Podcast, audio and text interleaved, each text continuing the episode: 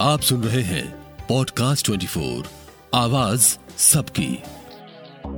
भारतीय सिनेमा के इतिहास में 2.0 के बाद सबसे महँगी फ़िल्म होने जा रही है पी एस वन एक तमिल नॉवेल पोनियन सेल्वन पर आधारित होगी, जिसको काल की कृष्णमूर्ति ने लिखा।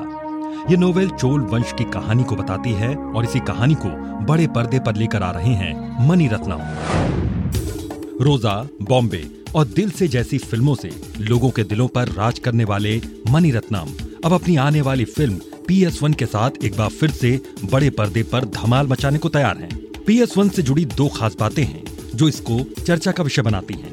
पहली ये कि इस फ़िल्म का बजट रिपोर्ट्स के मुताबिक 500 करोड़ है और दूसरी ये कि इस फ़िल्म को बनाने की कोशिश पिछले 60 सालों से हो रही थी इसकी शुरुआत सुपरस्टार एम जी रामचंद्रन ने सन 1950 में की उसके बाद फिर 1990 और 2010 के दशक में मनी रत्नम ने भी इस फ़िल्म को बनाने की कोशिश की।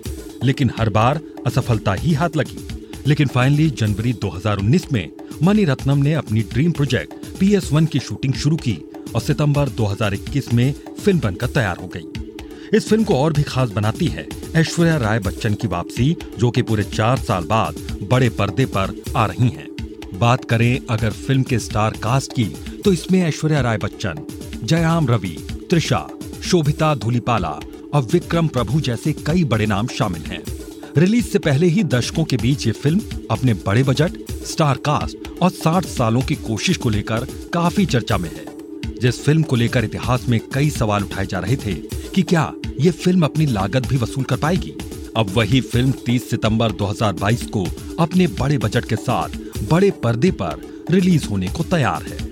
अब ये देखना बेहद दिलचस्प होगा कि फ़िल्म बड़े पर्दे पर क्या धमाल बचाती है। सुनते रहिए पॉडकास्ट 24 आवाज़ सबकी।